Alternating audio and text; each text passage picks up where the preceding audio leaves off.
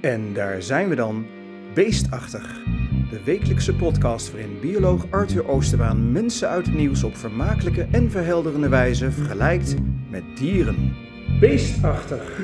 Hoemp, hoemp, hoemp, hoemp.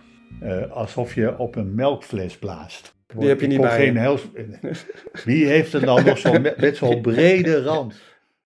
Hallo, Arthur Oosterbaan. Dag Erik Hercules. Nou, het waren weer bewogen weekjes. Trump haalt miljoenen voor campagne op met de mugshot die werd genomen bij zijn arrestatie.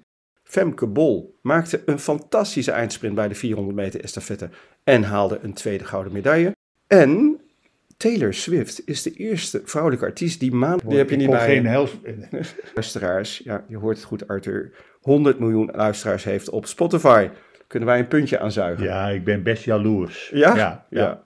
Maar eh, over die mensen gaan we het allemaal niet hebben. Maar Nee. over welke mensen uit het nieuws gaan we het wel hebben? We gaan het hebben over Wopke Hoekstra. Bobke Hoekstra. Nou, wat leuk. Eh, ja, demissionair minister van Buitenlandse Zaken. Eerder ook minister van Financiën. En ook voormalig leider van de CDA. Of wat er van over is. En nu voorgedragen als eurocommissaris Klimaat. Opvolger van, van Frans Timmermans. Met wat voor dier gaan we Wopke Hoekstra vergelijken? Ja, het was nog niet zo makkelijk, maar ik kwam uit op een roerdomp. Een roerdomp. Ja, Dat is, dat is een vogel. dat is een vogel, een Ja. reigerachtige. Ja, Het is een eh, hele lange vogel. ja, Hij, hij- hij heeft alleen zijn nek vaak ingetrokken. ja, Hij duikt ook graag weg in het riet. ja. Hij roept uitsluitend ahum, ahum. Het is Oké. een hele mooie vogel. Ja. Bobke Hoekstra is ook een knappe verschijning. Vind jij? Dat vind ik, Ja. dat vind ik zeker. Hij steekt zijn nek zelden uit, behalve als er een vis te vangen is. Hij is Ah. eh, Fries, Friese afkomst.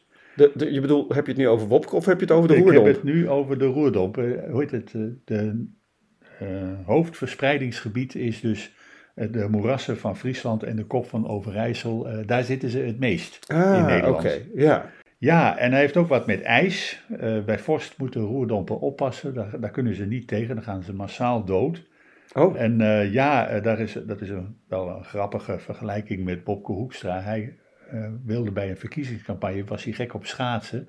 En Ja. toen ging hij in coronatijd ging hij een rondje draaien bij het gesloten ijsstadion Tialf Ja, in dat Heerenveen. was nogal een blunder. Ja, want ja, dus oppassen bij vorst. Ja, Eh, hij is erg gevoelig voor verstoring, eh, want hij heeft grote, rustige moerassen nodig met veel vis. ah, oké. En hij is dus daardoor een beetje uit de tijd. Ja, het leefgebied, want zoveel moerassen hebben we denk nee, ik niet nee, meer in. Nederland. Nee, het, eh, de, gelukkig zijn er nog wel roerdompen, maar eh, ja, ze worden wel bedreigd. Ja, het gaat niet zo goed. Ja, Eh, ze hebben ook, eh, ja, misschien hebben ze dus in Nederland wel voordeel van eh, de opwarming, omdat het dan niet zo vaak vriest. ah, Maar ze hebben vooral heel veel last van verstoring en biotoopvernietiging in de gebieden waar ze leven. ja dus al- als eurocommissaris Klimaat zou je zeggen, eh, werkt er vooral niet te hard aan. Want dan... eh, Nou, voorkomen van de roedel pleit er wel voor om natuurbescherming serieus te nemen. En de christendemocratische fractie was daar toch niet zo heel erg voor. Dus, ja, dus dat weet ik niet. je maakt ook vergelijking met hij steekt alleen zijn nek uit als er een vis valt te vangen. Ja, het, eh, wat heel opvallend is bij de roerdomp, dat Ja. het dus een vrij grote, opvallende vogel is. Maar dat hij zich altijd in het riet verschuilt houdt en ook zijn hele kleur aanpast aan dat riet en dan meebuigt. Eh, in de wind. oh, Ik heb het zelf gezien, eh, dat hij dan in de paalhouding, dan heeft hij zijn snavel zo recht omhoog. Ja, En dan kijkt hij met zijn oogjes zo van opzij toch nog aan. oh, En dan beweegt hij, het is heel leuk om te zien. maar waarom doet hij dat? Nou, eh, hij valt dan totaal niet op. Je moet echt goed kijken om die roerdop nog te zien. Hij, Ah, hij is ontzettend goed gecamoufleerd. Oké, misschien toch eventjes weer terug, want hoe groot is die vogel? Nou, eh, het is eh, ongeveer, als hij zijn nek uitsteekt, ongeveer een meter. Ah. Eh, vrij, een beetje formaat blauwe reiger, maar een ander model. ja, Met ja, een best wel wat, groot. wat, eh, met een wat dikkere nek, zeg maar. En, en eh, qua kleuren, bruin gevlekt. Dus Bruin lichtbruin, gevlekt. donkerbruin gevlekt. Met een zwart kopkapje. Nou, dat klopt over, komt ook overeen met Bobke Hoekstra. Hij heeft een forse snabel waar je ook echt voor moet uitkijken bij gevaar. Wanneer die bedreigd wordt, dan pikt hij naar je ogen. Oké, ik heb het zelf op Ecomare meegemaakt, ja. dat dat gebeurde. Maar zo- zo'n zo'n roerdom probeert zich te verschuilen in het riet. En Wopke is toch meer een haantje de voorste, of niet? Nou, dat, dat, kun je, dat kun je je afvragen. Hij wilde helemaal geen CDA-leider zijn. Hij is min of meer gedwongen door zijn partij om het te worden. Ja, maar hij wil nou toch ook wel heel graag eurocommissaris worden. Ja, ja, dat dan weer wel. Ja, dus Eh, hij die- wil wel aan de knoppen draaien. Eh, net zoals dat een roerdomp, die wil wel heel veel vis. Het, Ja. is een hele, goed- het zijn hele goede viseters. Oké. Ja. Echt een hele mooie vogel. Het is altijd bijzonder om er eentje te zien. En het geluid is ook heel erg mooi. Nou, dat, daar komen straks nog wel Ja, ja. op, denk ik, dat geluid. Maar roerdom, ik ben wel benieuwd hoe dat in andere talen heet ook. Roer, dat is eh, verwant aan het Duitse roer. Eh, dat is eh, riet. Ja, en domp, dat is het geluid. ah, oké. en in het Engels heet die bittern. Bittern, Bittern. Dat heeft dan Eh, niks met geluid of met nee, eh nee, nee. brassen of wat dan ook En te maken. eh, in het eh, Fries heet die rijdomp. Nou, rijt Ah. is Fries, eh, riet in het Fries. Ja, Eh, en in het eh, eh, Duits heet die roordommel. roerdommel. In het Frans weet ik het niet. Ah.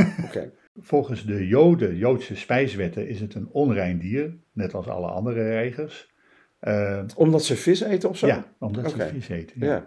Volgens eh, de Indianen uit Noord-Amerika is het een eh, incarnatie van wijze mensen, verstandige mensen. Oh. En, eh, ja, en hij is eh, het symbool van boetvaardigheid en eh, bescheidenheid, maar tegelijkertijd ook onmatige gulzigheid. Oh. En wellust en scheiterij. Dat zijn wel, zijn wel allemaal bijbelse termen die Ja, hier voorbij komen. Past ja. misschien wel bij zo'n christelijk ja, figuur als Wopke. ja, en die gulzigheid, dat heb ik zelf een keer gezien. Ja, Ik heb ooit eens een keer in een koude periode een roerdomp gezien, een dode roerdomp die zich verslikt had in een veel te grote vis. oh, Allebei dood. ja. Die vis zat toch zo in zijn, eh, in zijn bek. Nou, is toch verleidelijk om dan Ja. weer een vergelijk te maken Helaas met, de, geen met het. Eurocommissariaat van Ja, ja, dat ja. zich daarin verslikt wellicht. Ja, misschien. En dan Eh, horen we nooit meer iets terug van hem. Ja, dat, eh, we zullen het zien, maar het, eh, ook eh, pas op voor al te grote eh, eh, hoe heet dat, eh, ambities, eh Ja. zou ik maar zeggen.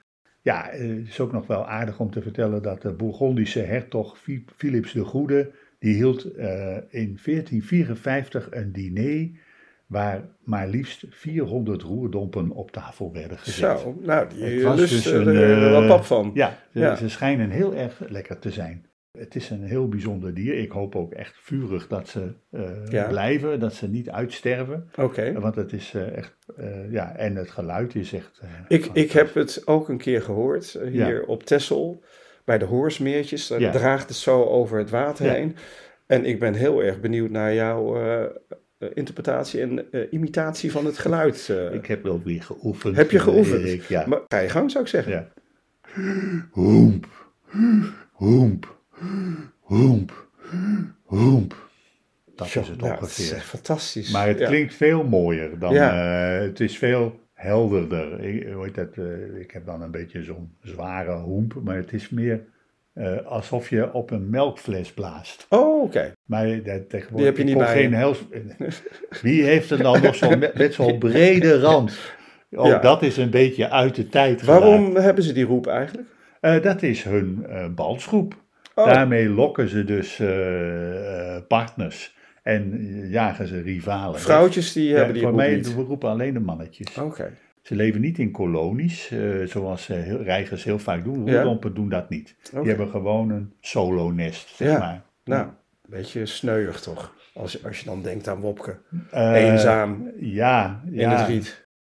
Nou, ik denk dat hij wel blij mag zijn met deze vergelijking met deze mooie vogel, de hoerdomp. Ja, vond het ook wel weer een treffende vergelijking, ook qua gestalte denk ik. eh, dan, ja eh, ik zat vooral aan die gestalte te Ja, denken ja. en aan die paalhouding. Zo. Dat, eh, Ja, ja. dat vind ik kenmerkend voor, eh Nou, voor Wopke Hoekstra. nou, Arthur Oosterbaan, ik dank je wel weer voor deze keer. En Ja. ik zou zeggen, tot de volgende keer. Tot de volgende keer. En tot het volgende dier. Tot het volgende dier. Beestachtig. Beestachtig wordt mede mogelijk gemaakt door Skumkoppen 0.0. Geen 18, geen alcohol. En let op, Beestachtig is vanaf nu te vinden op Tesselse Courant podcast. Zoek het op en volgen wordt op prijs gesteld.